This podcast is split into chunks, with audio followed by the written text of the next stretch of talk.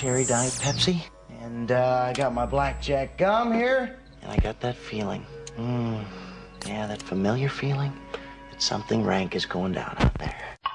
Oui, non, non, vous vous trompez pas, il s'agit bien d'une apostrophe. Hein. Voilà, je m'adresse à vous, chers spectateurs. Don't ever feed him after midnight. She's alive! Alive! Ready to party. I'm sorry, Dave. I'm afraid I can't do that. I'm a man. Well, nobody's perfect. Qu'est-ce que c'est faire C'est pas quoi faire. Les acteurs sont à l'aise dans leur personnage, l'équipe est bien soudée, les problèmes personnels ne comptent plus, le cinéma règne. Vers l'infini Fin, c'est fini, ça va finir, ça va peut-être finir. Oui, je cite euh, Beckett en introduction parce que le programme ce soir ne parle que de ça, de fin. Les Avengers se clôturent la saga avec Endgame, Game of Thrones dit euh, au revoir au grand hiver, Téchiné fait ses adieux à la nuit et Guillaume Canet au cinéma en général. Peut-être que nous aussi nous allons finir ensemble ce soir, mais je crois qu'avant il faut qu'on vous parle de quelques sujets sérieux de propagande chinoise, de caricatures hitchcockiennes et puis de cinéastes qui confondent le cinéma et la publicité. Extérieur Nuit, c'est parti et ça va être très réjouissant ce soir. Alors pour commencer euh, dans la bonne ambiance, je te propose Félix de nous parler du box-office de cette semaine. Le mois d'avril C'est vraiment une émission hyper déprimant. down, tu vois. Ouais, genre. non, c'est vraiment super. Donc, du coup, en première position, euh, avec grande surprise, on retrouve Endgame qui fait 3 400 000 entrées. Oh mon euh, dieu. pour ça. ça va aller, on regarde. On en parle ce soir, ouf Attends, attendez la suite. En deuxième position, on retrouve After, chapitre 1, qui fait 285 000 entrées Dont on a dit tant de bien. pour un cumul à 1 million. Et en troisième Quand même position, 3 millions de moins, quoi. C'est quand même un truc de ouf. Oui, mais c'est leur deuxième semaine, donc. euh, Um, Et en troisième position, on retrouve encore et toujours Tim Burton et son Dumbo qui fait deux- 260 millions, euh, n'importe quoi, 260 000, parce que non, je sais pas trop, 260 000 entrées pour, pour 2 millions euh, en cumul. C'est quand même beaucoup trop. C'est On se vraiment, dit, c'est vraiment beaucoup, beaucoup trop. Euh, Laurent, toi, tu vas nous parler des, bah, du 14 heures de Paris, les films qui sont sortis cette semaine. Eh ben écoute, je vais vous parler d'un 14 heures de Paris qui n'existe pas parce que nous n'avons pas les chiffres, donc autant les inventer. En Euh, fait, c'est ça- la fête du travail, donc personne n'est là. Bah manifestement personne n'a jamais dingue. produit ces chiffres qui n'existent pas, donc je vais devoir donner des chiffres bidons. Euh, mais nous allons quand même commencer par Nous finirons ensemble évidemment, hein, qui fait une relativement belle percée euh, pour 838 entrées pour environ euh, 29 salles, donc une moyenne de euh, 54. Alors après, j'ai pas fait les calculs de moyenne, elles sont probablement fausses hein, aussi. Ne, ne vous prenez pas trop la tête. On va le faire suivre par Gloria Bell, Euh, Gloria Bell dont on vous parle ce soir, qui fait quand même pas loin de 635 entrées pour euh, environ La- 19 La copies. donc une première fois moyenne- qu'on parle de tous les films du 14 heures de Paris, il fallait l'inventer, quoi. pour en moyenne, euh, pour donc en moyenne, euh, je sais plus, du coup je, je vais balancer un chiffre bidon de 44, je sais même plus ce que c'est, c'est bien je pense. Ce qui est très très bien. Euh, c'est plutôt pas mal. Et on va finir avec Cœurs ennemis, un film dont on ne parle pas et je pense que c'est pour le mieux, mais qui s'en sort quand même pas trop mal avec euh, 535 euh, entrées pour, euh, pour euh, 22 copies, donc une moyenne honorable à 36. Merci Laurent, c'est vraiment très bien quand t'inventes. Est-ce qu'il y a un perdant de la semaine ou Euh, J'ai pas vraiment trouvé un perdant de la semaine digne de ce nom. Euh, on pourrait par exemple sortir euh, un petit film pour enfants qui s'appelle Amir et Mina, Les aventures du tapis volant, qui a l'air d'être un rip-off absolument scandaleux pour des gamins de 2 ans de Aladdin. Euh, voilà, qui va faire 8 entrées pour deux copies, quoi. Enfin, donc une moyenne de 4. C'était que des Ça, adultes. par contre, je peux faire. des adultes Des adultes dépressifs, mais des adultes. Léa, euh, tu vas nous parler des, des news de la semaine et on commence par une, une info pas très Bah oui, réjouissante. on, on commence par une assez euh, mauvaise nouvelle puisque euh, c'est le décès de l'actrice française Anne Lemon qui est décédée euh, hier. Euh, elle est décédée à l'âge de 68 ans d'une longue maladie, a déclaré son agent. A été inoubliable dans Le Père Noël est une ordure où elle incarnait la fameuse Thérèse, l'acolyte de Thierry Lhermitte à la permanence de SOS Amitié. Euh, Anne Lemon avait justement démarré sa carrière dans le café-théâtre au sein de la troupe du Splendide. On peut rappeler qu'elle avait été décorée du César de la meilleure actrice en 1988 pour Le Grand Chemin. Bon, eh bien, RIP euh. Rip Anemone. Bon, une autre nouvelle un peu plus réjouissante, c'est euh, bah, l'arrivée du nouveau casting de la saison 3 de Westworld. Voilà, on vous parle, alors qu'on vous parle en ce moment de la fin de Game of Thrones, HBO euh, euh, a déjà commencé à amorcer euh, le futur avec Westworld. Et dans la saison 3, euh, reviendra avec au casting un Français, puisque c'est Vincent Cassel qui va rejoindre le casting de Westworld. La, la série est en tournage, elle est attendue euh, pour une diffusion en 2020. Ce qu'on sait, c'est que le comédien incarnera un méchant, sans plus de précision sur son rôle pour le moment. hein. Cette troisième saison était annoncée radicalement euh, différente. On attend toujours euh, le reste du casting. On, on sait qu'il y aura euh, Eva, Evan Rachel Wood, Sandy. Newton, Tessa Thompson et Jeffrey Wright. Ouais, qui était déjà là dans les saisons précédentes. Donc, Exactement. Vincent Cassel qui rejoint cette petite bande.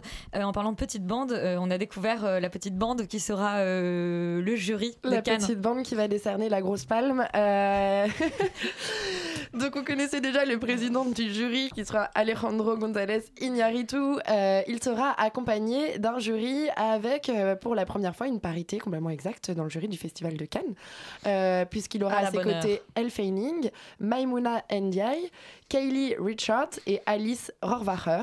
Mais il sera aussi également accompagné de Enki Bilal, Robin Campillo, Yorgos Lantimos et Pawel Palikowski. Donc un, ouais, un, très joli, euh, un très joli jury.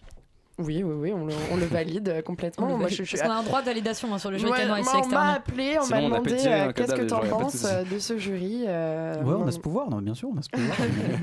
Et on a surtout le pouvoir de parler et de dire beaucoup de bien des films, n'est-ce pas Et du mal aussi. On va commencer. On peut, oui. on peut juste, on n'a on pas pu parler la semaine dernière de, la, de malheureusement la mort de Jean-Pierre Mariel parce que c'est arrivé juste après et donc voilà, faudrait pas l'oublier, c'est triste, rip Jean-Pierre Ouais, Mariel. c'est vrai qu'on l'a appris euh, juste après l'émission. Tu étais un mec très très stylé. Beaucoup de photos en noir et blanc à venir au César 2020.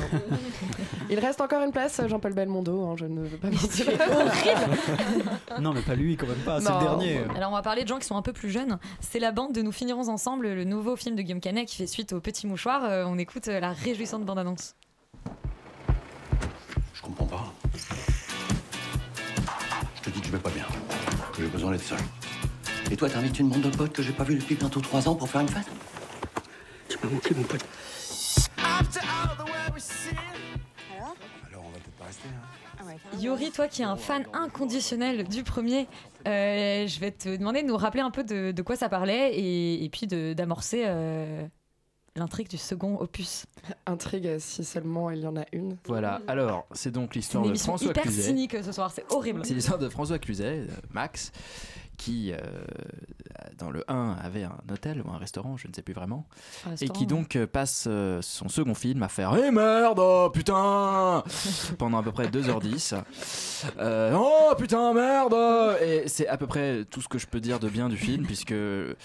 Pour le reste, ben, on retrouve nos amis euh, les beaufs euh, qui se retrouvent au Cap Ferret, qui mangent Les des bobos, huîtres. parce que les beaufs, euh, Ouais, enfin, c'est euh, quand même bien des beaufs, hein, je suis désolé, bobos euh, à coup de Eh, que je baisais sa femme. eh. Enfin voilà, ce genre de, ce genre de réplique. Mais Non, non, c'est parce qu'il y a José Garcia qui s'ajoute au c'est casting un, initial. un, en fait, c'est un non-film. Il y a une partie scatologique. hein. Et ouais, et voilà, c'est c'est un. Non, mais c'est- terrible parce que c'est un non-film. C'est quelque chose. C'est en fait voilà, c'est un film qui se veut être sur l'amitié. Et moi, j'ai pas du tout être, euh, j'ai pas du tout envie d'être ami avec euh, ni Guillaume Canet ni euh, les gens de son film. Je les trouve détestables, je les trouve pas sympas, je les trouve bêtes, je les trouve superficiels. Je, je- en fait, il y a Laurent Lafitte qui se fait à peu près humilier pendant tout le film et c'est cool. Et il aime ça. Gilles Lelouch qui parle à sa, à sa bonne, enfin à sa nounou, comme un chien et c'est normal et c'est marrant d'ailleurs qu'ils lui disent ferme ta gueule à cette à cette femme là enfin c'est un film qui est assez Ouais. scandaleux sur le sur ce qu'il propose en tant que modèle de gens parce que finalement on est censé avoir de l'empathie pour ces gens là le personnage de François Cluzet est mu par la seule volonté de montrer aux autres qu'il a de l'argent. C'est quand même une motivation et alors qu'il était puni, très bizarre. alors qu'il était, il était quelque part puni, en tout cas Oui, rattrapé à la parce fin qu'il du avait 1. la carte bleue la plus bleue. Parce que voilà, merci Euh, Jean-Louis. voilà. Il, était, il était rattrapé à la Non, fin mais- du 1 et, et là en fait quelque part les personnages n'ont absolument pas évolué, Non, ils se sont et- même empirés, Ouais, c'est très et- étrange. Et, en fait, à la fin du film, euh, avant au milieu du film, il y a cette espèce de séquence de saut en parachute qui, je pense, est mythique. Non, mais on est quand même sur un, un film qui est tellement premier degré sur sa connerie qu'il arrive à- assez proche du statut de nanar parce que finalement chaque réplique était quand même comique euh, à, son, à son insu c'est à dire qu'on on rigolait alors que c'était pas censé être drôle et euh, non non mais en fait c'était assez douloureux à regarder et franchement j'ai voilà, moi je préfère finir sans Guillaume Canet quoi. Et toi, Léa? Oui, en fait, le gros problème de ce film, euh, en dehors euh, des, des problèmes de, de jeu et de ce qu'il raconte, c'est qu'il il y a un gros problème de scénario. Dans le 1, dans Les Petits Mouchoirs, il y a une histoire. C'est une bande de potes. Ils sont censés partir tous les étés. Ils partent en vacances dans la maison de Max au Cap Ferré. Mais cet été-là, Jean Dujardin schlouks euh, à scooter. Il est dans le coma et il décide quand même de partir en vacances sans lui. Euh, voilà l'histoire du 1 où il y a quand même Mais une le 1 tension. est- le 1 est pas Et mal, questionne, et est voilà, pas et questionne l'amitié et on rencontre cette bande de potes un peu dysfonctionnelle, ce rapport à l'argent parce que euh, le personnage de François Cluzet les invite tous les ans et donc il les rince tous et il a l'impression parce qu'il leur paye des vacances tous les ans d'avoir un droit de regard sur leur choix de vie et sur leur existence. Là, dans le 2, on retrouve Max qui est dans sa maison, il a divorcé de Valérie Bonneton, euh, il doit vendre la maison parce qu'il a fait faillite euh, dans- avec son resto et il a une nouvelle femme qui lui a invité tous ses copains pour Qui ses une 60 sainte. ans, qui est un peu une sainte euh, parce qu'elle lui pardonne tout. On apprend qu'il est même pas vraiment divorcé de Valérie Bonneton, mais il est quand même avec cette nana depuis 3 ans. Bon bref, mais voilà le postulat de départ. Alors que dans le 1, on avait une vraie tension dramatique de est-ce qu'ils vont laisser leur pote à l'hôpital, est-ce que Jean Dujardin va mourir ou pas, qu'est-ce qui va se passer? Là, c'est juste, euh, bah, est-ce qu'ils vont faire les 60 ans de Max? Enfin, qui s'en fout Vraiment, qui s'en fout est-ce qu'ils vont découvrir qu'il n'a plus d'argent? Ouais, enfin, qui s'en fout Donc, c'est vraiment ça. C'est l'histoire. c'est euh, Et puis, c'est- ce moment où moi, ça m'a vraiment fait beaucoup de mal. C'est euh, ce côté où, euh, où Gilles Lelouch, pour rattraper le coup, va louer une maison pour que eux soient pas dans la maison quand Valérie Bonneton revient. Et ils sont tous là en mode ah ouais, franchement, la première ligne, c'est quand même pas. Ça a de la gueule. C'est quand même pas la même chose que ta baraque pourrie, où ils sont quand même tous venus gratos pendant 20 ans. Et donc, il y a ce message-là, mais qui est diffus pendant tout le film, où on essaye de dire l'argent, c'est pas important. Ce qui est important, c'est les copains. Mais quand même, quand on en a, c'est quand même vachement plus facile d'avoir des copains. Et ça, c'est un peu dégueulasse. Je trouve que Guillaume Canet, il tire des grosses ficelles. Moi, à la fin, j'ai quand même versé ma larmichette quand il y a un caméo. Enfin, il y a, il y a Jean Dujardin qui revient. Et c'est un peu le moment de euh, est-ce que mon pote mort validerait les choix que je suis en train de faire? C'est une gros. Ouais, mais c'est moi, ça m'a mis la larme à l'œil parce que j'ai perdu des copains et je me suis dit, putain, c'est vrai que c'est des choses quand t'as perdu des gens que t'aimais beaucoup où tu te dis parfois dans les réflexions de ta vie, tiens, est-ce qu'il serait fier de moi? Et là, il te balance cette ficelle de nulle part après deux heures de, de blagounettes débiles. Et moi, ça me fait chier. Je me dis, mais t'as pas le droit de faire ça. En fait, t'as pas le droit de nous faire ça. C'est c'est injuste, c'est immoral. Voilà, c'est à peu près ce que j'ai pensé de ce film Le des film est assez complètement abject, hein, quand démago. même, euh. Sophie? Bah écoute, moi je, je- je suis assez d'accord avec vous tous. hein. Je peux pas vraiment, euh, je peux pas vraiment dire euh, quelque chose de plus. Voilà, il y a aussi, je pense, le- la question du consentement qui, qu'il faut, dont il faut parler. Que l'image des films, non, l'image des femmes dans le film, L'image des femmes terrible. est très problématique. Il y a un vrai, vrai problème euh, au niveau du consentement. Enfin, juste Gilles Lelouch qui harcèle Marion Cotillard depuis 10 ans pour coucher avec elle. Enfin, il y a un moment donné. euh, Non, mais ils sont amis, donc voilà. ça va. Voilà, Ouais, mais c'est très, très problématique. Comme ça fait 10 ans qu'il essaye, maintenant, bah il pourrait voilà, quand même elle dire oui, pourrait, bah ça oui, fait quand 10 même. ans. Et puis d'ailleurs, elle finit par dire oui, un gros spoiler, voilà. Euh, donc, euh, non, j'ai trouvé que ce film était vraiment hyper problématique, effectivement, sur euh, ce qu'il raconte. Et le problème, c'est que euh, ces, ces gens-là ne sont pas sympathiques du tout. Euh, c'est des vieux beaufs, en fait. Ils ont rien à raconter. Ils ont aucune, je sais pas, ils ont aucune finesse, aucune élégance. Enfin voilà. Est-ce qu'on a envie d'aller voir des, un film sur ces gens-là? Je ne pense pas, parce qu'on n'a même pas envie de les connaître, en fait. Et voilà. Donc, Ouais, je pense ouais, ça, y a il pas- raconte rien. Non, en amitié, quand on se retourne autour d'une table ou en vacances, on parle du dernier livre qu'on a vu, du dernier film qu'on a vu, de grands principes sur la vie. Oui. Eux sont ils juste parlent là. de caca. Ouais. Oui, mais en fait, t'as l'impression qu'ils ont essayé de faire un espèce de bronzé, un truc comme ça, qu'il essaye de prolonger un peu cette franchise, mais mais, ils sauf que c'est pas drôle. Ils parlent c'est pas de leur dernière cuite. En fait, c'est des gens qui se bourrent la gueule en disant Eh, vous vous rappelez, il y a trois semaines, quand t'es bourré la gueule, c'était vachement bien. Et en fait, c'est ça leur vie. C'est toujours parler de la, la dernière cuite en s'en prenant une nouvelle. Intérêt zéro. Non mais moi ce qui me choque en fait et c'est euh, Guillaume choquée. Canet quoi. C'est- C'est-à-dire que entre Rock'n'Roll et ce film là, c'est quasiment les mêmes films. C'est-à-dire que ça raconte l'histoire euh, de gens Ouais, qui ont ego trip. 50 ans et qui sont en crise de la cinquantaine visiblement maximale Qui se et comportent comme des euh, ados. qui se comportent mais comme des ados. Genre les enfants c'est trop chiant. Euh, D'ailleurs euh, c'est ce que disait Yuri avec euh, la blague de la nounou où à la fin il lui dit ta gueule la nounou genre enfin mais what the fuck vous avez des enfants les gars vous avez 50 ans vous- Enfin, vous devez vous en occuper quoi. Et euh, et mais euh, et donc Spoiler ils font alert. euh, spoiler alert. Et, et donc euh, ils font euh, du saut en parachute euh, ils font Non, mais cette scène euh, est euh, juste, du mais catamaran pas euh, enfin c'est et ils font la fête et il y a vraiment une scène mais qui est mais nulle mais tellement euh, comment on dit euh, pathétique euh, où il y a euh, tous ces gens qui ont 50 ans et qui vont en boîte et qui vont s'éclater et vraiment c'est les gens de 50 ans que tu vois en boîte et qui sont tristes et qui Mais non mais c'est non Mais en mais fait, le problème, et- super et- et- pathétique Et ce qui est très gênant, c'est que je suis sûre mais qu'ils pensent vraiment que c'est cool en fait. mais oui, Enfin, mais c'est ça qui est pathétique très, et très. Et il y a aussi un autre truc. moi, je j'aimerais pas du tout être l'ami de Guillaume Canet, par exemple. Laurent Lafitte est constamment est un Ouais. personnage qui est constamment humilié pendant le film et ça a l'air de lui plaire et ça ne pose de problème Mais à c'est celui personne. qui s'en en sort le mieux hein, de la bande de comédiens. Mais et, et tous les personnages sont assez mauvais Puis en c'est fait. toujours homophobe, Donc, quoi. C'est euh, le, le personnage de, de, Ah oui, non, c'est- Benoît de Magimel. Benoît Magimel, qui est là avec son mec et tout le monde se fout de la gueule de son mec. Son mec est- qui est chorégraphe et qui danse comme une patate quand même. Non, qui est ancien danseur de l'Opéra de Non Paris. mais c'est homophobe, c'est misogyne, C'est c'est pas hyper- drôle. non, mais c'est vraiment, la- problématique des femmes C'est est très, quand même- est quand même fondamentale, film. hein, dans ce film. Est-ce que est-ce qu'on n'a pas euh, est-ce qu'on a détesté ce film parce que on a- on avait apprécié le premier c'est ça la vraie question en fait. Non, Et moi, alors, des- moi qu'on je avait- vois ouais. une vraie continuité entre Rock'n'Roll et ce film-là. Oui, mais toi, les petits mouchoirs, ouais. Ouais, euh, parce que les petits mouchoirs, c'était pas vraiment ça. Alors que là, pour moi, ça raconte vraiment l'histoire de gens qui ont la cinquantaine et qui sont en, en crise, mais totale, quoi. Et, et j'ai l'impression de voir Guillaume Canet en crise. Mais c'est Voilà. c'est- c'est- oui, non, mais c'est clairement Guillaume Canet qui a des vrais problèmes avec lui-même et qui, Ah qui, oui, qui met en scène des. Oui. c'est ça. Euh, Félix, toi, du coup, tu n'avais pas vu le premier? Et non, j'avais pas vu les petits mouchoirs et, euh, et en fait Et quel plaisir Est-ce que effectivement, ça donnait envie de voir les petits mais mouchoirs? non mais en fait c'est assez intéressant parce que quand tu parlais de non-film, je, je suis totalement d'accord. Je pense que c'est vraiment un- une suite pour être une suite et pas du tout un ça pour, film. euh, pour t'aguicher. c'est vraiment c'est pas du tout un film en soi c'est à dire que c'est juste tu prends des personnages euh, et tu les mets dans une espèce d'environnement que du coup le public connaît déjà Euh, Et puis c'est- c'est deux, c'est deux heures de private joke sur le c'est 1. c'est ça exactement et donc du coup moi en fait ça ne, ça ne m'a vraiment rien raconté du tout c'est à dire que peut-être que vous vous avez eu des petites connivences deux, des machins des private trucs jokes, euh, ouais. ah effectivement Ouais, euh, pas deux trois, c'est deux heures de private c'est joke. ça, et, et donc du c'est coup, ça, en, en fait, c'est vraiment genre juste, on, on- on fait une suite pour faire une suite, euh, alors que normalement, même quand tu fais une suite, t'es censé raconter une histoire. Enfin, je prends n'importe quoi, mais genre The Dark Knight, ça n'a rien à voir, mais tu peux le regarder sans avoir vu Batman Begins. Non, mais même Là, c'est Camping juste 2, pas possible en fait. Camping 2, tu peux le voir et t'as Même les bronzés, même les Exactement. bronzés. Et, là, ça tourne juste. Euh, Enfin, tu, voilà, tu prends des personnages euh, de, du, du 1 et t'essayes de voir comment ils ont évolué. En même temps, ils ont pas évolué, mais du coup, il n'y a pas d'histoire, il n'y a pas d'intrigue, il n'y a pas du tout de, de fil conducteur. C'est une espèce de, de, je sais pas, un vide astral. Et en fait, c'est un peu genre le endgame du cinéma français, je trouve, parce que c'est. Tu Ah. prends en fait. Non, mais c'est vrai, tu prends plein de personnages et, et tu. Et en fait, tu t'en fous du récit. L'intérêt, c'est juste les personnages euh, et, et la, et la, la- la cohérence en fait globale. On s'en fout. Et en fait, finalement, c'est plus comment ce film s'inscrit dans une espèce d'univers, genre le Guillaume Canet universe, plus qu'un film en lui-même. Mais voilà, mais du coup, en fait, finalement, c'est c'est juste vide et ça, ça ne raconte rien. Et en plus, quand t'as pas vu les petits mouchoirs, c'est genre juste. euh, moi, j'étais j'étais scandalisé. Bon bah je pense qu'on peut parler d'un énorme loupé pour euh, nous finirons ensemble de Guillaume Canet. On va parler d'un cinéaste qui est un peu plus âgé, mais, mais peut-être euh, un peu moins vieux et scandaleux dans sa tête. C'est André Téchiné. Euh, on va parler de L'adieu à la nuit dont on écoute tout de suite la bande-annonce. Il y a si longtemps qu'il n'est pas venu. Tout va bien, mon chéri Toujours pas de réseau ici Je voulais te dire que ça ne me dérangerait pas du tout hein, que Lila dorme ici avec toi. Je trouverais même ça normal. Et je sais que tu trouveras ça normal, mais pas moi.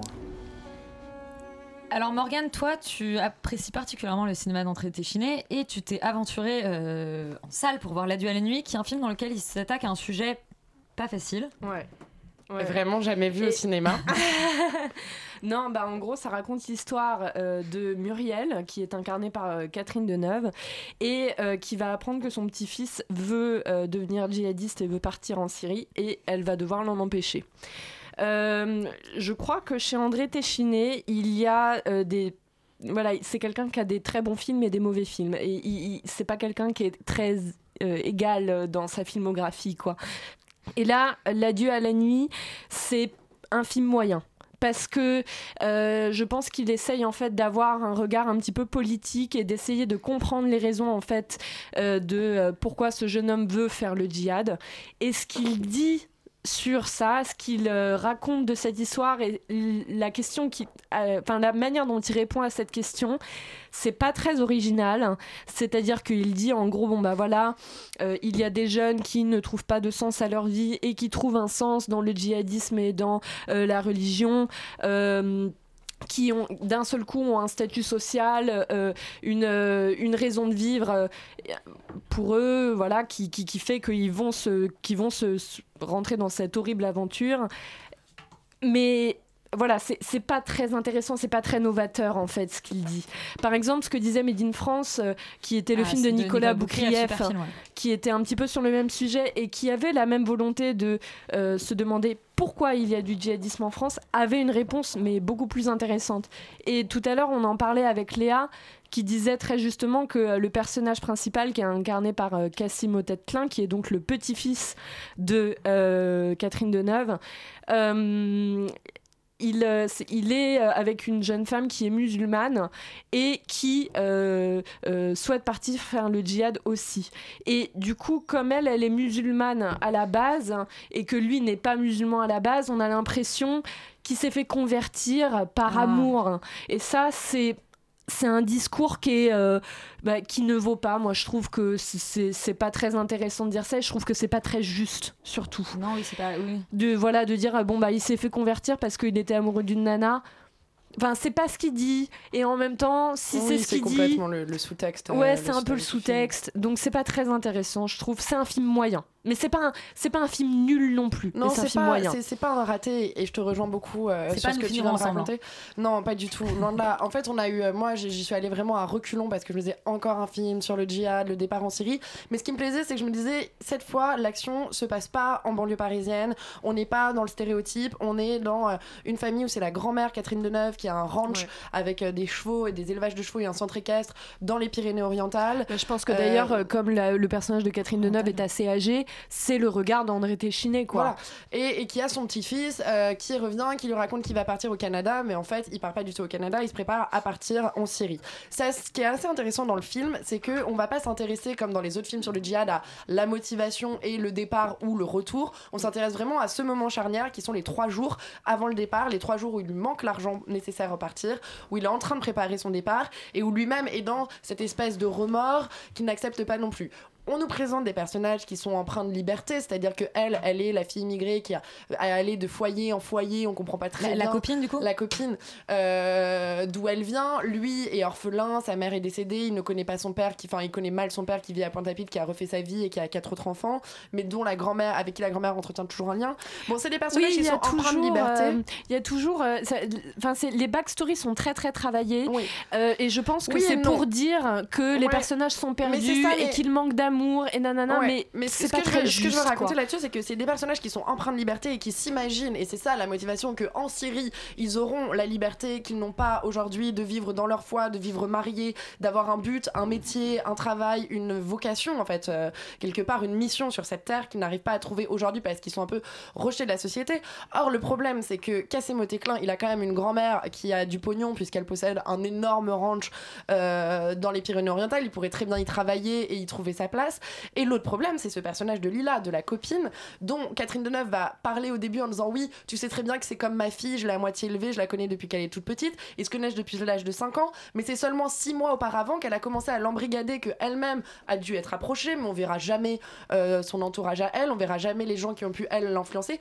Pourquoi ce personnage de euh, euh, Oui, parce que euh, Oulaya euh, Amamra. Amamra a cette transition, elle, au bout d'un an, enfin un an plus tôt ou six mois plus tôt, parce que avant, euh, pour avoir été acceptée par Catherine Deneuve, elle n'avait pas forcément ses penchants Mm. euh, islamiques radicaux. Mm. Euh, et en fait, cette backstory, on l'a pas du tout. C'est-à-dire qu'on entre dans le film, il y a Oulaya Amamra et Catherine Deneuve en train de faire le lit de Kassim Otéclin qui va revenir.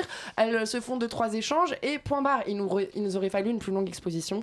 Et puis alors la fin est Ouais. ratée aussi parce que il y avait un super twist à la fin. Il y avait, et justement sur cette question de motivation, c'était parce que il y a des embûches et là, là, on aurait pu avoir une super fin avec une super réflexion sur le sujet euh, parce que lui il partait par amour euh, pour elle il s'était embrigadé avec elle. Mais la question c'est serait-il parti tout seul si elle elle ne partait pas avec lui? Là il y avait une vraie piste de sortie.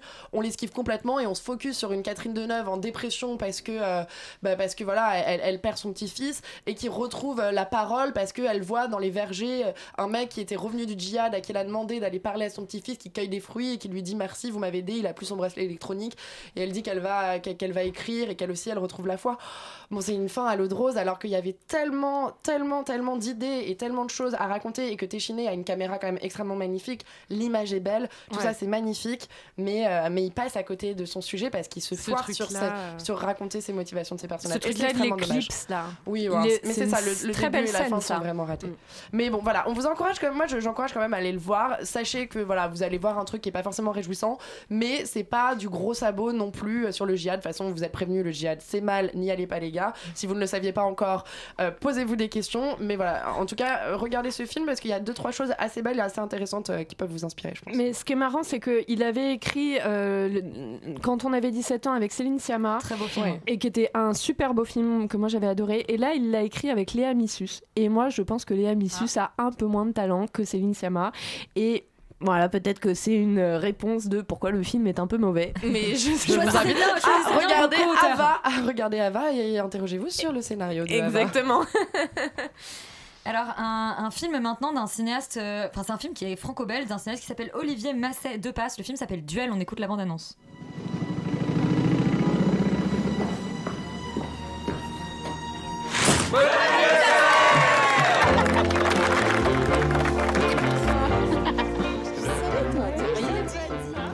Alors, c'est Duel euh, avec euh, deux LES. C'est l'histoire de deux femmes. Félix, je te propose de nous raconter cette petite histoire. Alors c'est l'histoire de Céline et Alice qui sont meilleures amies. Et qui habitent à côté. Et qui habitent juste à côté, en fait, dans une maison qui est séparée par une cloison, je crois, un truc comme ça. Euh, et donc du coup c'est vraiment le- la maison symétrique, enfin bref, c'est vraiment... euh, des âmes sœurs en fait. Euh, et en fait le problème c'est que euh, Céline va perdre son fils Ils alors ont deux que... enfants du même âge aussi. Oui, elles ont deux enfants du même âge. Euh, L'une est blonde et l'autre est brune. Et je commence déjà à pleurer en racontant ce pitch. Et en fait, voilà, donc Céline va perdre un enfant, enfin son enfant. La brune. sous- la brune, du coup, va perdre son enfant sous les yeux de Alice qui est blonde. et va lui reprocher de ne pas avoir. Intervenu de ne pas l'avoir sauvé Euh, et d'un seul coup on va commencer à rentrer dans, dans un espèce de un, un- un duel justement entre ces deux femmes un climat un peu de, de paranoïa euh, quelque chose de, de complot voilà quelque chose qui, qui ne va pas bien du tout parce que Céline commence à se rapprocher un petit peu dangereusement du fils de, de Alice en tout cas c'est ce qu'elle ce qu'elle Et croit, Alice, voilà, et Alice devient Voilà. euh, quand même euh, Folle. euh, vire dans la, dans la paranoïa. Exactement. Voilà. Euh, du coup, c'est c'est vraiment pas du tout bien. Euh, non, mais je vais passer très rapidement sur la mise en scène qui est pas du tout inspirée, qui est c'est très pompeux, ça prend Hitchcock partout. Là, la musique, on a entendu, ça fait très musique de de, Herman. Enfin voilà, on sent que il a vu ces films-là et qu'il aime beaucoup ça.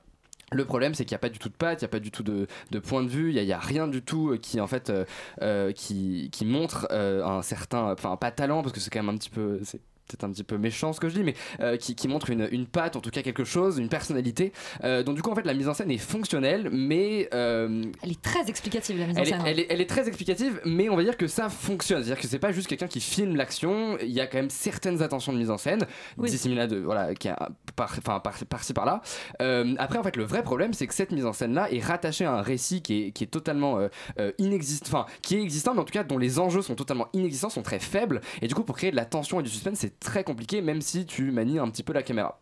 En Et fait, puis, le- euh, oui, un peu trop de musique pour, euh, pour souligner oui, bah le ça c'est ça c'est enfin comme tous les films justement qui n'arrivent pas à créer de l'attention. J'en avais parlé euh, pour le vent de la liberté, mais euh, voilà. Euh, bref, sinon Yuri. Yuri va- ne réagit Ouais, pas. non, il n'a pas entendu. il me fait un doigt d'honneur. Très bien. Euh, en fait, Votre le- émission Externe Nuit est disponible en audio description tous les soirs sur le 93.9.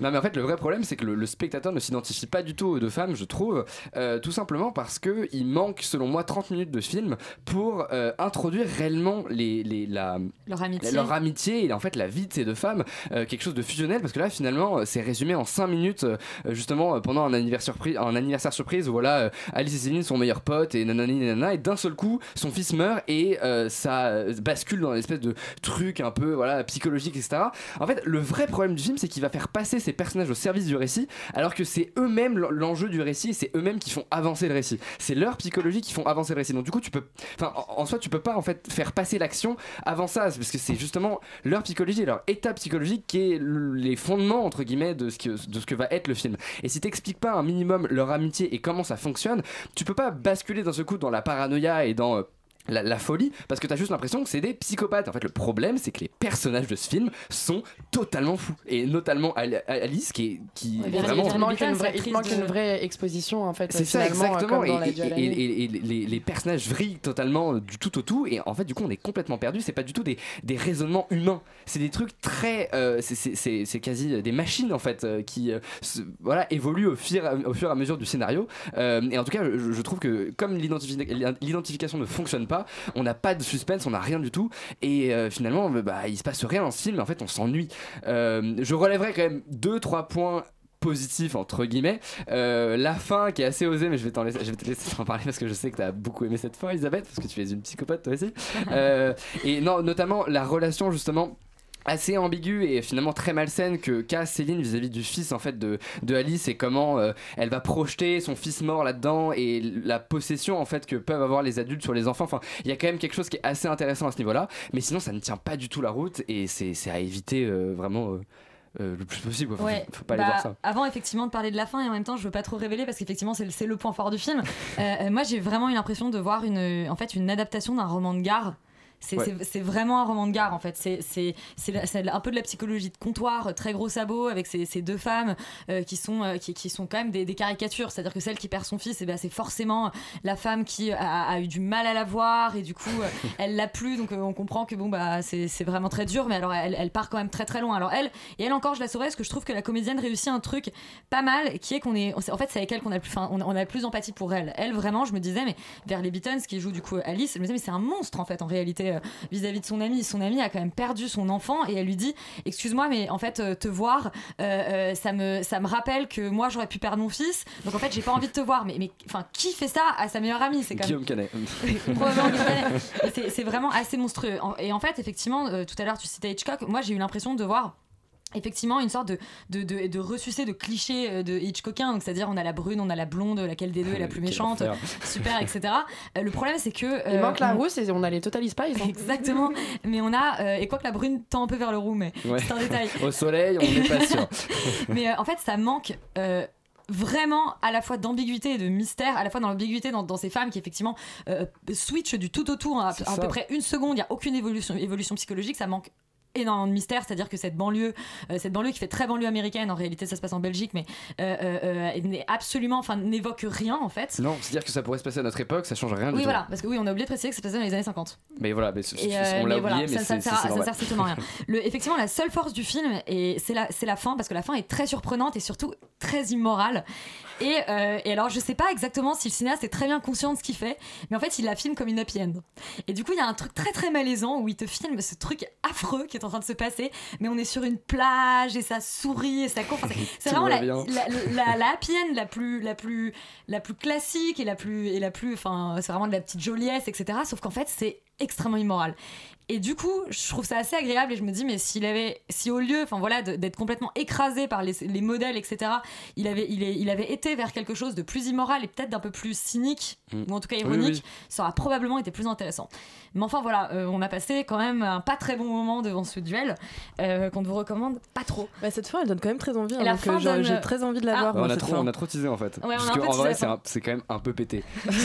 Non, la fin, c'est la- que le film est tellement mauvais que la fin, tu dis ah ouais, quand même, mais en fait, en vrai, c'est vraiment Bah, pas sinon, bien. je vais au cinéma, je regarde les 15 dernières minutes. Exactement, voilà. comme t'as la carte, tu sais limiter, Bah, voilà. tu peux. Euh, on va parler d'un film qui est américano-chilien, c'est Gloria Bell de Sébastien Lelio. On écoute la bande-annonce.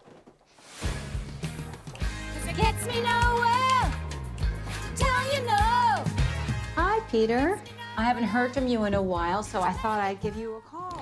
Alors c'est plus américain que chilien cet accent, euh, Charlie. Oui, oui, là on est bien dans l'Amérique là, quand même. hein. Charlie, tu- qu'est-ce que ça raconte alors Gloria Bell? Ça raconte euh, l'histoire d'une jeune femme de 50 ans. Une jeune femme de 50 ans. Oui, elle est, c'est une jeune femme de 50 ans, elle est bien conservée. Euh, Gloria Bell, qui est jouée par, euh, par Julianne Moore et qui est encore jeune dans sa tête. Et c'est ça que le- ce film essaie de nous montrer. C'est que c'est une femme qui. Comme les euh, personnages des petits mouchoirs, quoi. Elle va en boîte. Exactement, elle est un peu plus glamour, un peu moins trash, je pense, que les, les personnages de, de Nous finirons ensemble. Oh merde et, euh, et en fait, ce film raconte un peu euh, bah, le quotidien de cette femme, euh, T'as l'air hyper emballé. Non, en fait, ça donne Ça fait un Charlie. mois que genre, il déprime. Quel engouement Non, Ça non, va aller, non. ça va Non, aller. mais euh, je sais pas, moi ce, ce film, euh, bah, oui, c'est un film qui raconte un peu le quotidien d'une femme, il y a vraiment d'histoire en fait. Euh, on la voit chronique juste, euh, oui, c'est un peu une espèce de chronique où euh, voilà, on la voit à son taf, on la voit euh, chez elle, on voit que ses enfants sont grands maintenant donc ils n'ont plus besoin d'elle, puis elle rencontre un homme un soir en boîte, et puis finalement leur histoire est un peu houleuse, et nan, nan, nan, et- Non, elle est pas houleuse, c'est un gros malade le mec. Je sais pas, Oui, enfin, Enfin, elle est quand même, oui, quand un grand grand pervers. Elle, elle est, elle est C'est- quand même très très naïve aussi. Enfin, Non, je suis pas d'accord que- parce que je... ouais, je vais peut-être te laisser finir euh, sur. euh, sur Non, non, mais ton- euh, des bâtons, des bâtons. Des euh, bâtons, des bâtons. Mais non, mais pour moi, en fait, c'est pas. C'est un portrait, mais c'est un. Plus qu'une femme qui est restée jeune dans sa tête, pour moi, c'est vraiment le portrait de quelqu'un, d'une femme qui essaye de, de trouver comment être une femme à 50 ans, en fait, plus que comment rester jeune. Enfin, c'est qui, comment, qui- que- comment j'habite ma féminité à 50 ans. Ah non, je dis pas qu'elle Et- qu'elle, qu'elle, qu'elle veut rester jeune. Hein. C'est, Non, elle, qui est- qui est jeune- elle dans sa tête, mais, mais c'est- enfin, mais je pense qu'il y a, elle, subit en fait l'écart. 50 ans, c'est pas très vieux non je hein. pense entre ce Ouais, qui mais est. pour une femme, malheureusement, aujourd'hui, c'est. Oui, c'est- la vision des, gens, vision, euh, oui. de la mais voilà, et, et- et je trouve que et, je dirais pas non plus qu'elle est naïve mais je dirais que c'est pour moi à chaque fois quand elle rencontre cet homme quand elle a, quand elle a ces, toutes ces situations diverses et variées où c'est vrai qu'elle qu'elle accumule quand même la pauvre et bah c'est plus que j'ai l'impression qu'elle a tellement eu l'habitude de s'en prendre plein la gueule parce que c'est par rapport à sa condition de femme parce que c'est quand même un portrait de femme avant tout et c'est peut-être un petit peu trop euh, marqué justement mais c'est vraiment autour de, de, de, de ce qu'est-ce qu'être une femme que euh, je l'ai plus ressenti comme ça. C'est que chaque situation, en fait, c'est comme si elle s'y attendait. Et donc, du coup, elle est pas surprise. Elle est pas naïve parce qu'elle a quand même envie d'essayer. Mais elle essaye pas non plus outre mesure. Elle se prend pas. euh, elle fait pas des, rêves de folie autour de cet amour. Elle fait pas. euh, elle, est dans une certaine mesure, en fait, tout le temps dans son film. Dans ce film. Enfin, j'ai l'impression que vraiment, elle n'explose jamais et, euh, et elle, ne, elle, ne vit jamais vraiment, en fait. Mais, mais en fait, je croyais qu'il y avait quelque chose d'assez intéressant dans ce film qui est que, effectivement, c'est plein de petites séquences qui sont. Qui sont enfin, qui se suivent autour de, de, de vie, du coup, donc effectivement, elle se réveille, le yoga, les enfants, le blabla, nanana. mais que au début, c'est un peu étrange parce que c'est coupé très brusquement chaque séquence, même quand elle chante dans sa voiture, c'est une séquence qui revient souvent et ça coupe quasiment au milieu des phrases des chansons. Et parfois, du coup, entre ces séquences qui sont un peu étrangement coupées, il y a une petite musique qui se met en place, une espèce de petite musique qui fait un peu conte magnifique, comme ça, conte d'enfant, un peu inquiétant, un petit peu sur un truc. Et là, je trouvais qu'il y avait vraiment quelque chose d'hyper intéressant sur la manière de raconter un film, en fait. Et après, je trouve que c'est extrêmement dommage parce que il n'est pas allé jusqu'au bout de son idée. Et moi, je, m'attendais un peu à ce que le film débarque, enfin démarre et, propose un truc limite qui parte vraiment ailleurs, en fait. Et donc c'est vrai qu'en fait cette petite chronique au final est assez assez quelconque en fait enfin c'est- assez Oui. dommage parce que c'est vrai que bon je m'en fichais plus ou moins de sa vie enfin voilà ça. Et puis surtout Mais la il y avait des réalisation petites aussi. choses et- Enfin, et- je suis Oui, désolé, oui, on oui. dirait une pub pour l'an, un parfum de Lancôme, le pas- truc. Enfin, comment tu veux Je- croire à cette femme qui est magnifique, qui est toujours dans des robes magnifiques, éclairée de façon magnifique, machin, même si c'est dans un décor très quotidien, et croire que c'est une fille qui a 50 ans euh, ne peut pas avoir ce qu'elle veut. Enfin, c'est juste pas possible en Ah, fait, ça, même en termes de- en termes casting et de. C'est de- c'est une, comédienne. euh, je, pense que Julianne Moore, euh, encore, euh, enfin, tu vois, des, des hommes de 25-30 ans, la C'est- trouve merveilleuse. Bien sûr, et c'est pour ça qu'en fait on n'y croit pas, c'est qu'il y, a un- il y a un vrai vrai problème plastique, même si c'est un film qui est magnifique, vraiment, euh, ça ne colle pas avec son sujet. Ouais. Ça ne marche pas. Oui, J'ai du mal à y croire en fait. Effectivement, et avec toutes ces petites transitions entre les séquences dont je parlais, j'avais l'impression que ça tirait vers autre chose, et en fait, non. Et donc, du coup, c'est vrai que tout ça. re- retombe un peu comme un soufflet. ouais, et- ouais, mais ouais. je pense que ma mère euh, aimerait voir ce film, mais. euh, Bon, bah, J'aime à chaque fois quand tu nous euh, parles de ta mère. Ouais, ouais, ouais. non, mais euh, c'est. Ça fait 75 euros. non, mais c'est. elle est née pas. en 1960, hein, Julianne Moore, donc elle a presque 60 ans. Oui, oui, mais enfin, on s'en fout. Enfin, si tu veux, c'est pas ça qui va, qui va rendre plus justice au film ou qui va. Après, je, je- c'est un remake, donc peut-être qu'il faut voir du côté de Ah, l'original. pas. si, si, bah, c'est un remake du même réalisateur et qui, euh, qui a fait un film Gloria aussi, mais qui se passe au Chili avec une actrice chilienne et peut-être D'où la coproduction. euh, D'où la coproduction D'accord. chilienne. Donc je Eh ben, pense que la version, euh, peut-être que la version originale euh, est moins glamour et donc peut-être plus Plus intéressant. plus intéressante. Je ne l'ai pas vue, mais Mais c'est peut-être plus intéressant. C'est une hypothèse. Voilà, je me lance. Alors, on vous parlait en introduction d'Avengers Endgame, qui est un peu la version euh, américaine de Nous finirons ensemble de Guillaume Canet. Cette fois-ci, c'est signé d'Anthony et Joe euh, Russo. On écoute euh, la merveilleuse bande-annonce en VF, s'il vous plaît. J'ai l'impression que ça remonte à un millénaire. Je me suis extirpé de cette caverne. Je suis devenu Iron Man. Je me suis rendu compte que je t'aimais. Waouh, le doublage est incroyable. C'est top, c'est génial. C'est vraiment. C'est génial. Bah écoute Laurent, on va peut-être te laisser commencer, t'as l'air tellement emballé. Raconte-nous. Oh bah écoute, euh, voilà, euh, film des frères Russo comme tu l'as dit, qui avait déjà réalisé le précédent, euh, qui était Infinity War, c'est la suite directe. Euh, donc voilà, il va y avoir du spoiler à mon avis On à peu près à tous les juste étages hein, quand même. pour les gens qui comprendraient rien que du coup c'est un film qui fait suite à un certain nombre de films. Voilà, qui fait suite à tout, c'est vraiment la fin de 21. tout le 21 Marvel films. Universe, voilà, 21 films, c'est tout un truc. Tous les, tous les, Euh, tous les, Captain tous les America, Captain Iron America, Man. Avengers, euh, tous, tous les, tous, les, tous, les, tous les personnages de, de l'univers Marvel en fait, sauf certains Spider-Man enfin, et certains X-Men, enfin bon voilà, mais globalement euh, c'est euh, voilà, ça, ça fait la, c'est la fin de tout ça et c'est la suite directe donc du précédent qui avait fait déjà un carton réalisé par la même personne et dans lequel le grand méchant Thanos, alors spoiler alerte, euh, finit par récupérer toutes les euh, pierres d'infinité et donc du coup en claquant des doigts arrive à tuer la moitié des gens euh, dans l'univers parce qu'il est écolo et qu'il veut éviter que les gens euh, détruisent l'environnement d'après ce que j'ai cru comprendre. Non mais oui, c'est ça. hein. Voilà, du coup, euh, dans ce film-là, les Avengers vont essayer de remettre les pendules à l'heure euh, Europe grâce Écologie Les Verts n'a qu'à bien se tenir. Exactement, euh, mais sauf que Repère Écologie Les Verts, malheureusement pour eux, n'ont pas le droit d'utiliser des voyages dans le temps, ce qui n'est pas le cas de ce film, qui en use et en abuse, euh, et qui a un des gros ressorts scénaristiques du film pour montrer que, en fait, tout ne va pas se passer comme ça. Euh, bon, alors, grosse, grosse production hollywoodienne, tout ça est globalement assez surréaliste, il y a un casting complètement fou. On voit, on arrive à faire jouer des troisième rôles ou des caméos à des gens comme Benedict Cumberbatch ou Tilda Swinton ou Zoé Saldana. Enfin, bon, on sent clairement qu'il y a trop de pognon et que ça devient n'importe Michael quoi. Douglas. Michael Douglas Une qui, scène. qui est qui est là pour une scène. Enfin bref, tout, tout- tout ça Redford aussi, quand même. Quoi Redford aussi. Il y a qui est là. Redford aussi qui est là pour une demi-scène. Qui est là, mais vraiment 5 secondes, même Enfin, pas. en, en gros, tout ça n'a vraiment, vraiment plus aucun sens. Euh, c'est complètement débridé et à mon avis pour le mieux. Euh, parce que le film euh, a un côté qui est totalement incroyable, absurde et totalement bas les couilles, euh, que je trouve assez sympa. L'histoire n'a ni queue ni tête. Il y a des tas de personnages complètement pétés qui sortent de nulle part, notamment Cap- euh, Captain Marvel qui est complètement flingué, qui débarque, qui est broken. Qu'on mais- renommera Captain Deus Ex Machina. voilà, qui, euh, débarque, voilà, qui vient, qui, vient qui est là quelques minutes, qui vient, qui casse des gueules et qui repart en ayant tout pété, quoi. C'est vraiment, vraiment bien. Euh, voilà, bon, on sent que clairement, en fait, la créa... on a un peu l'impression que les gens de chez Marvel, leur création leur a un peu échappé et que plutôt que d'essayer de faire quelque chose de cohérent à la fin, parce qu'ils arrivent pas trop, parce qu'il y a trop de personnages, il y a trop de trucs, etc., ils ont balancé du gros fanservice comme des gros porcs et c'est, moi, je trouve, assez amusant et assez jouissif parce qu'il y a un vrai côté bordélique, complètement con, assez assumé. Euh, et on sent que Marvel a globalement basculé dans la connerie depuis un bon moment et tout ça réjouir. montre non mais tout ça montre que ça n'a plus vraiment de trucs sérieux et en réalité et la raison pour laquelle j'ai vraiment bien aimé le film et c'est là où je vais en venir au final c'est que je pense que c'est un gros nanar en fait tout simplement c'est à dire que c'est un nanar bien débile euh, type film hongkongais des années 70-80 avec, euh, avec des blagues nulles voire nulles potaches et salaces avec des mecs qui se tapent sur la gueule un peu en permanence. J'ai un peu l'impression de voir une espèce de film de Wong Jing alors qu'il est un réalisateur hongkongais réalisé en hongkongais vraiment assez légendaire de- des années 80-90 qui est d'ailleurs pour, pour information euh, d'après ce que j'ai pu trouver réalisé quand même pas moins de 9 films en 1993 bravo à lui. Euh, mais avec énormément d'argent avec vraiment beaucoup plus d'argent et il faut le dire quand même un peu moins débile que le film de Wong Jing et c'est je trouve ça assez incroyable de mettre autant de pognon dans un nanar aussi fou Euh, moi ça me pose pas de problème parce que clairement je trouve que c'est c'est presque une espèce de pinacle du genre en quelque sorte même si pour moi ça n'atteint pas le niveau des vrais chefs-d'œuvre de nanar qui sont en général ou très sérieux ou vraiment beaucoup beaucoup plus barrés beaucoup beaucoup plus débiles Là, il essaye de rester un peu sérieux quand même, et donc du coup, il ose pas vraiment aller à fond, et c'est peut-être un peu dommage. Euh, du coup, je trouve que c'est un bon film euh, qui est dans le genre euh, plutôt, euh, qui est pas, qui est pas si incroyable que ça dans le genre nanar, mais qui est quand même vraiment cool à regarder, et moi j'approuve, moi je suis chaud. Je, je suis ravie que, que Laurent soit aussi heureux.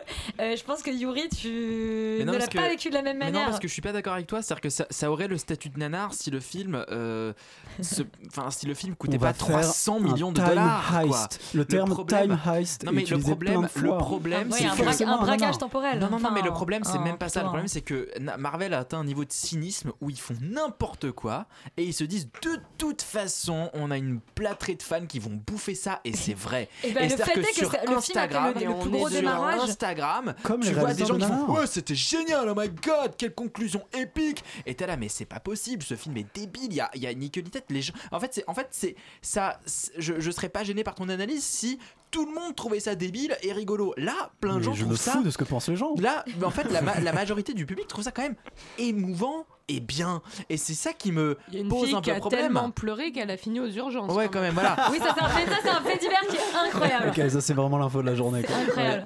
Et donc, donc en fait, moi, ce qui m'a, moi, ce qui m'a vraiment. euh, moi, ce qui m'a vraiment enfin, choqué pendant ce film, c'est que déjà il dure 8h40 et que. euh, et, et- Trois et- heures, en et réalité. que c'est laid et c'est moche et c'est même pas divertissant. C'est-à-dire que à la fin, c'est juste des images de synthèse de gens qui se tapent dessus, tu sais plus qui tape qui et pourquoi. La bataille est Et illisible. c'est immonde on et on est vraiment dans quelque chose de. Mais, mais un on peu est- comme la fin de Black Panther. La bataille Non, finale mais- de Black Panther, on comprenait rien à ce Ouais, mais au moins il y avait une histoire dans Black Panther quoi. Là, si tu veux, l'histoire, j'ai même pas. Enfin, j'ai arrêté de la suivre au bout d'environ 17 minutes de film.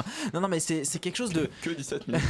non, mais et, et- et vraiment, à la fin, j'avais une migraine qui a duré au moins 3 jours. Enfin, c'est c'est quelque chose de- d'absolument. En fait, c'est terrifiant parce que tu vois ça. euh, ils avaient amorcé quelque chose d'intéressant avec Infinity War, avec un truc un peu intéressant, un peu sérieux, qui mêlait l'humour, le, le- le tragique et le dramatique. Là, ils s'en battent les reins. Et, et en fait, il y a aucune cohérence. Et juste, si ça ne coûtait pas 300 millions de dollars et que tout le monde trouvait ça génial, ça me ferait rire. Là, ça me désole. Mais alors surtout, il y a un truc qu'on dit pas, c'est qu'effectivement le, le pitch du film, c'est qu'ils le temps et qu'en fait ils ont la possibilité de revisiter ces 21 films. C'est c'est une idée qui est absolument géniale, qui pourrait donner naissance à un reboot, c'est-à-dire en fait on pourrait complètement annuler tout ce qui s'est passé dans ces 21 films et dire bah, on recommence, on en refait 21 et tout le monde serait ravi. Mais en fait ils, ils prennent absolument pas euh, euh, enfin, cette, cette opportunité en compte et, euh, et, et le film c'est quand même quasiment deux heures de build-up où on te prépare le truc, où tu t'emmerdes assez, assez violemment. Tout ça pour déboucher sur une bataille illisible, non Morgane Ah bah je suis complètement d'accord. Alors moi j'y connais absolument rien au Marvel. Laurent dit non, non, non. Absolument rien aux Avengers. Et euh, tu débarques dans ce film là, donc t'as des super héros, machin et tout. Ils ont tous des super pouvoirs et tout, voilà. Et si tu veux. Oui. Non, mais- C'est le principe. Voilà. euh, Non, Les mais- gens ils viennent, ils les il y a des gens qui ne connaissent pas les vert, Avengers et qui écoutent cette émission. J'essaye d'être leur public, tu vois. Et, et donc, si tu veux, euh, alors la moitié de la population de la, planète est décimée. Et donc, ils se disent, les mecs. Et si on faisait un retour dans le temps? Et là, tu te dis, mais c'est pas possible, ils vont pas nous faire ça. Des Mais attends, scénaristes. attends, ils ont fait, euh, ils ont fait ça, euh, Days of Future Past de X-Men, c'est ça et c'est Ils génial. faire mais un c'est plus braquage fin. dans le temps, c'est encore C'est- mieux. C'est plus fin dans Days of Future Past euh, X-Men. Là, c'est vraiment. Mais en plus, c'est les, les super-héros, ils se retrouvent autour d'une petite bière, comme ça, une petite binouse, et puis ils se disent Et si on faisait un retour dans Un le peu comme temps nous, en fait. Mais c'est pas une idée géniale, ça T'as envie ça. de dire Mais pourquoi tu l'as pas eu avant? C'est ça, gros genre en con 5 ans, personne n'y a pensé Personne n'y a pensé. Fury, et alors, et alors après, et alors après, les mecs. Donc moi je regarde ça, je dis non c'est pas possible, les scénaristes ont pas pu écrire ça. Et donc après ce qui est bien c'est qu'ils s'auto-foutent de leur gueule. C'est-à-dire qu'ils ils disent Ah bah oui, euh, c'est vrai que ça a déjà été fait dans tel film, tel film, tel film, tel film. Mais ils le disent, hein, c'est les personnages qui le disent, mais on va le faire quand même. Et donc là, tu te dis Bon, ça va, ils se foutent un peu de leur gueule, ils sont un petit peu dans l'autodérision, machin, mais ils te foutent quand même le retour dans le temps. Donc c'est. Mais moi j'ai rien contre les retours dans le temps, je trouve ça génial. mais moi, j'ai rien si c'était intéressant. Mais c'est ce que tu as dit tout à l'heure. C'est Là, c'est inintéressant. C'est-à-dire qu'ils retournent dans comment. le temps. Ils vont Alors chercher ça, des, hein. des pierres. hein. Des pierres, euh, on dirait des cartes Pokémon. Enfin, je sais pas, tu vois, ils vont chercher les Pokémon. Hop. Ah, j'ai attrapé le Pokémon. Je l'ai ramené à la maison. badge, mon badge Euh, foudre, ouais. ouais, super. Genre, bah, mais pff, non, ça n'a aucun intérêt. Félix? Mais en fait, euh, ce qui est très bizarre, c'est que je trouve que Endgame justement ruine le, le seul intérêt qu'a- qu'avait Marvel, parce qu'effectivement, ça fait plein de films euh, qui font n'importe quoi, genre Captain Marvel, c'était n'importe quoi. Enfin, c'était vraiment genre nul, mais au moins, ça avait, ça avait le mérite de s'inclure dans l'univers et d'apporter entre guillemets euh, des Ça espèces de. ça pierre à l'édifice quoi. Exactement, parce que voilà, Marvel. Mais là, on n'est pas loin de que- Justice League en termes de niveau de film. Ah ouais, on est même en dessous, je trouve. euh, genre, parce que au moins, Justice League, ça a pas la même prétention. Vous êtes des philistins. non mais en fait là le vrai problème c'est que justement le seul intérêt de Marvel à savoir son univers ce truc de, de voyage dans le temps ça ruine totalement tout parce que le, le principe de cohérence justement qui c'est un peu l'étendard de Kevin Feige en mode Eh, regardez comme on a tout prévu depuis 21 films. Là, c'est vraiment genre non évident Ah, mais c'est super Et facile. Pas du tout. Et en fait, C'est ils ont vraiment brodé en fonction du, su- du- du succès en fait qu'avaient les films. Et c'est- Mais, mais tu sens que les le scénaristes n'avaient C'est le vrai aucune idée de comment ils allaient récupérer les pierres. C'est Ils se disent retourne dans le temps. Exactement. Et en fait, quand, il, quand il amorce euh, euh, Thanos dans la, la fin d'Avengers, on sent qu'Kevin Feige ne sait pas comment va finir Endgame. Après, je sauverais genre deux, trois trucs quand même dans le film qui sont entre guillemets assez intéressants. trucs dans Mais- les films. Non, mais en fait, il y a un passage justement avec Black Widows où ils sont, euh, t'as les Avengers restants qui sont réunis et c'est vraiment genre euh, le groupe de la déprime. En fait, ils ne servent plus à rien. Et c'est pareil, le personnage de Thor en fait qui est juste devenu un espèce de gros alcoolique. Big Pareil, Lebowski. c'est c'est- exactement, c'est une espèce de, de, de dieu nordique en fait qui ne sert plus à rien. Et il y a tout ce truc dans- en filigrane en fait dans ce film du super-héros en fait qui ne sert plus, qui n'est qui n'a il n'a plus d'intérêt. Et c'est pareil, la toute fin avec Captain America, c'est un peu ça. C'est en fait va vivre ta vie sans être super-héros. Et ça aurait été incroyable de finir le film en disant bon, on a fait 21 films, on a fini, on n'a plus besoin des super-héros. Après ils l'ont pas fait. Mais je trouve Bah qu'il non, parce même qu'il faut encore faire des films. Exactement, de mais il y a quand même. Un tout petit peu cette idée en, tu vas en filigrane même qui est assez Moi, intéressante. Moi, je pourrais, j'aurais pu faire le scénario de The Avengers. Voilà, pour vous montrer à quel point c'est mauvais, quoi. Charlie, toi, tu as toujours mal au crâne. Euh, J'ai toujours mal au crâne. En fait, j'y suis allé, euh, je me suis dit, je vais. Je suis, allé en, avant-première euh, à minuit. euh, donc le film finit à 3h du mat quand même. Euh, Oh la j'ai- J'y suis allé en avance, j'ai pris des pop-corn alors que je, je ne fais Non, jamais ça. hein. je, suis- je suis allé voir en fait cette espèce de Super Bowl cinématographique que sont les films. Avengers euh, aujourd'hui. Et de toute façon, on savait que ça allait pas être bien puisque on a quand même la moitié des personnages qui sont censés avoir disparu, être morts, alors qu'il y a déjà des films avec eux qui sont revenus, qui sont où on a déjà des bandes annonces en fait. On a déjà des bandes annonces de Spider-Man, euh, des prochaines aventures de Spider-Man, alors qu'il est censé avoir disparu à la fin de euh, Infinity War. Donc déjà à partir de ce moment-là. euh, c'est qu'il y a un problème et euh, donc on sait que ça va pas être très très très très bien.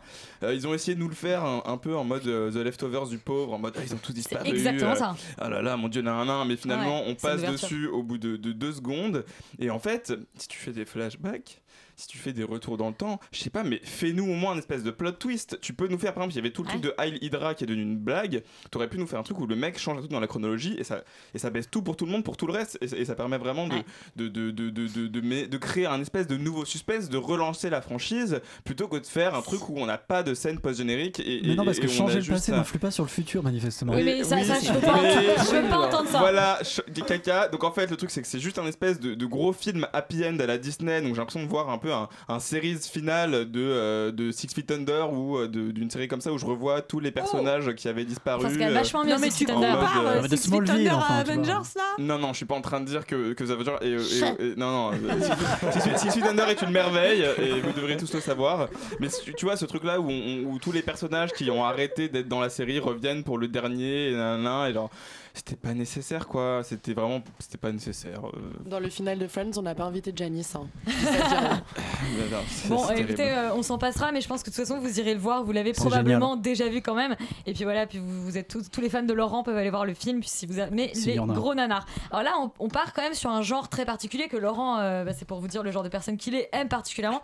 C'est Wolf Warrior 2 euh, de euh, Wu Jing, qui est un film de propagande chinoise d'action euh, sur Netflix. On écoute rapidement la bande-annonce et on en parle.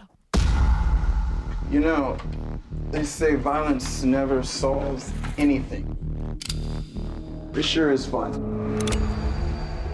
Man, look at this. Alors déjà, j'ai une question à poser, euh, Laurent. Euh, Qu'est-ce que c'est? Pourquoi c'est le 2 Bah, parce qu'il y a eu un 1. Oui, mais alors, Alors, je ne sais pas du tout de quoi Qu'est-ce que ça fait sur Netflix? Je ne l'ai pas vu. Alors, voilà. euh, Qu'est-ce que ça fait sur Netflix? Bah, C'est tout simplement le plus gros succès au box-office chinois de tous les temps. Wolf beau. Warrior 2, ça a fait un carton absolument pas possible. Euh, comme tu l'as dit, c'est un film de Wu Jing qui est, qui est aussi acteur principal dans le film, qui était un, manifestement une espèce de figurant euh, sur des films hongkongais euh, avant où il devait casser des gueules quelque part ou se faire plutôt casser la gueule parce que je pense que c'est plutôt un cascadeur. Euh, donc j'ai pas vu Wolf Warrior 1 moi donc je sais pas vraiment pourquoi euh, pourquoi, pourquoi on arrive sur le 2 Hmm, je peut-être mais en tout cas je ne l'ai pas vu. Euh, je ne crois pas d'ailleurs. Mais en tout cas le Wolf Warrior 2 est l'histoire d'un ex-soldat d'élite des forces spéciales de la République populaire de Chine qui se retrouve enfin pas coincés, qui se retrouvent en Afrique euh, et qui se retrouvent coincés sur place dans un pays. Alors sachant que l'Afrique est plus ou moins un pays unique, c'est pas très clair. D'accord. Dans un bien. pays qui n'est pas nommé. Comme Black et qui Panther. subit Ouais, euh, Wakanda Forever. et qui subit, bah, c'est peut-être Wakanda, et qui subit une, euh, Sûrement d'ailleurs. qui subit une rébellion et donc lui en fait il doit il doit sauver un groupe de médecins et d'expatriés chinois qui sont menacés par des rebelles euh, par les rebelles africains donc qui sont manifestement communistes ce que je trouve assez curieux mais enfin bon et, euh, et ces, mais, mais- mais- mais ces rebelles sont euh, ces rebelles sont en réalité manipulés par des mercenaires américains qui appartiennent à une vilaine euh, corporation euh, militaire comme euh, comme les Américains savent en faire Euh, donc voilà comme tu l'as dit c'est un film de propagande Un film bruité par Morgane. euh, Toujours la description. Fi- film, film de propagande, voilà, mais qui, à mon avis, a le mérite de, de montrer que les Chinois n'ont pas complètement jeté le bébé avec l'eau du bain quand ils ont récupéré la production de films pour, au niveau du, du, du- du- comment dire, de, de la République populaire de Chine depuis Hong Kong. Et donc, ils ont réussi à intégrer les codes et la, la- la qualité de certaines productions hongkongaises à leurs propres films.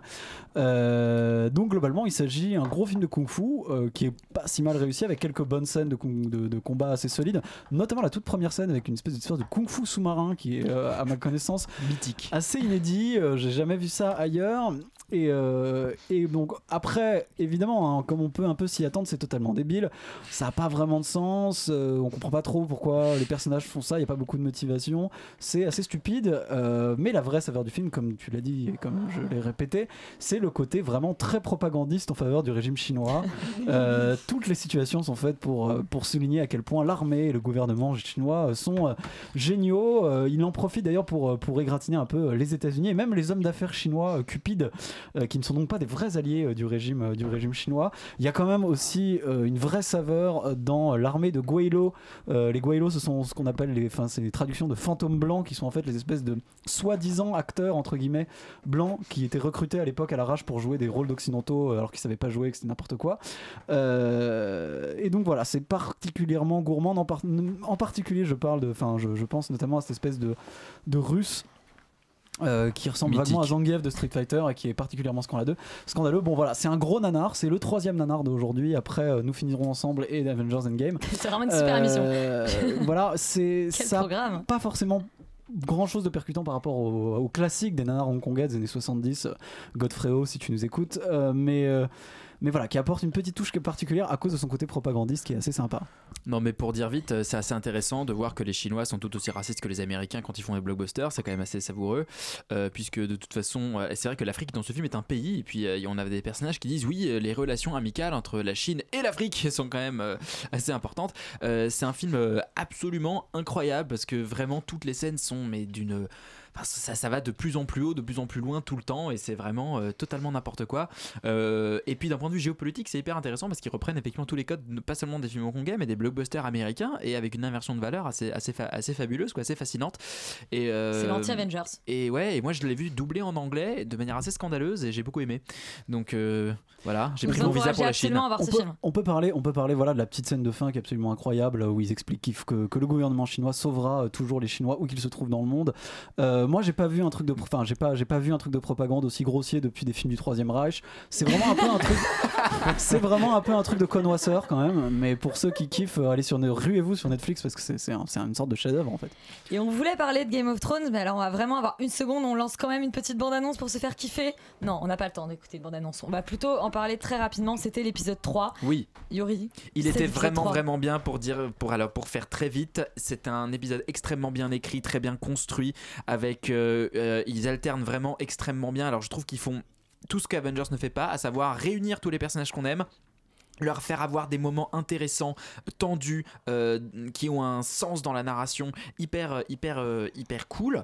Euh, je trouve que Restez, euh, restez au niveau des personnages. Ouais, de- et en fait, de voilà, il alterne en fait. hyper bien entre les scènes spectaculaires de baston et de, et de grosses batailles bien bourrines et les moments très intimes, les moments de suspense. Et vraiment, il y a, une al- il y a, il y a vraiment une alternance entre les différents genres. C'est-à-dire que tu as, des scènes vraiment d'action, tu as des scènes de suspense, tu as des scènes d'horreur, tu as des scènes de juste d'amitié pure. Non, non, vraiment, c'est un excellent épisode de Game of Thrones. Vraiment, moi, j'étais hyper, euh, j'étais hyper, hyper impressionné par la qualité, par la qualité Alors de cet Laurent épisode. ondule de la tête. Ouais, je serais pas aussi dithyrambique. Je trouve que il- en fait l'épisode, Juste pas assez de morts. Bah voilà, l'épisode- ouais. est vraiment plutôt bien foutu. Je suis d'accord, il y a quelques scènes vraiment incroyables, notamment la scène de, de comment dire d'infiltration de, de Arya qui est absolument exceptionnelle. Euh, après, où on a vraiment l'impression dans un film de zombies, c'est vraiment très bien fait. Après, il y a quelques, euh, je trouve qu'en effet, ça manque de surprise, et ça manque de morts. À part euh, la fin que je trouve vraiment euh, plutôt bien vue, assez marrante, assez anticlimatique, et je trouve ça, je trouve ça cool.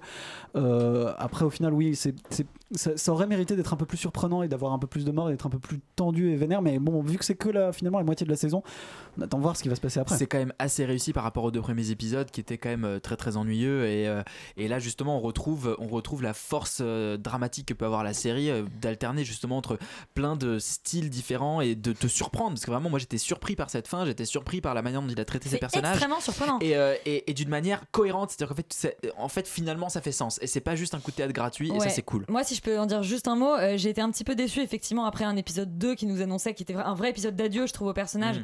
que finalement il n'y ait pas suffisamment de, de têtes qui tombent, pour parler de encore mon côté psychopathe, mais qu'il n'y ait pas suffisamment de têtes qui tombent. Mais il y a quelque chose que je trouve est assez intéressant, c'est qu'en fait, ils ont éliminé toute la partie fantastique en un épisode. C'est-à-dire qu'en fait, euh, euh, tous les mythes, tous les, toute la partie zombie, etc. de, de Game of Thrones est en fait éliminée en un épisode. En 5 secondes En même. 5 secondes, ce qui veut dire que maintenant on va être focus sur les luttes de pouvoir, les luttes int- intestines, les, les, les, tant les- mieux. les histoires shakespeariennes entre les personnages, et tant mieux parce que c'est toujours ce qui nous a intéressé dans Game of Thrones. Et finalement, tout le reste, c'était un, c'était voilà, c'était un écrin pour, euh, mais, mais c'est pas ce qui est le plus intéressant. Euh, voilà, écoutez, une émission dans laquelle on a vraiment adoré le programme, c'était super. Je, je pense que on devrait avoir un aussi beau programme toutes les semaines. On serait vraiment une émission horrible. Regardez Wolf Warrior 2 Et- sur Netflix, gloire à Xi Jinping. Laurent regarde trop de films de propagande. Euh, restez absolument sur Radio Campus Paris. On enchaîne tout de suite avec euh, Tout foutre en air. Qu'est-ce qui se passe dans votre émission ce soir? La spéciale Bourges avec Flavien Berger, Aloïs Sauvage, Hubert Lenoir, Michel Blades, Odezen. Du lourd. Eh ben génial. Restez surtout sur Radio Campus Paris. Et nous on vous dit à la semaine prochaine.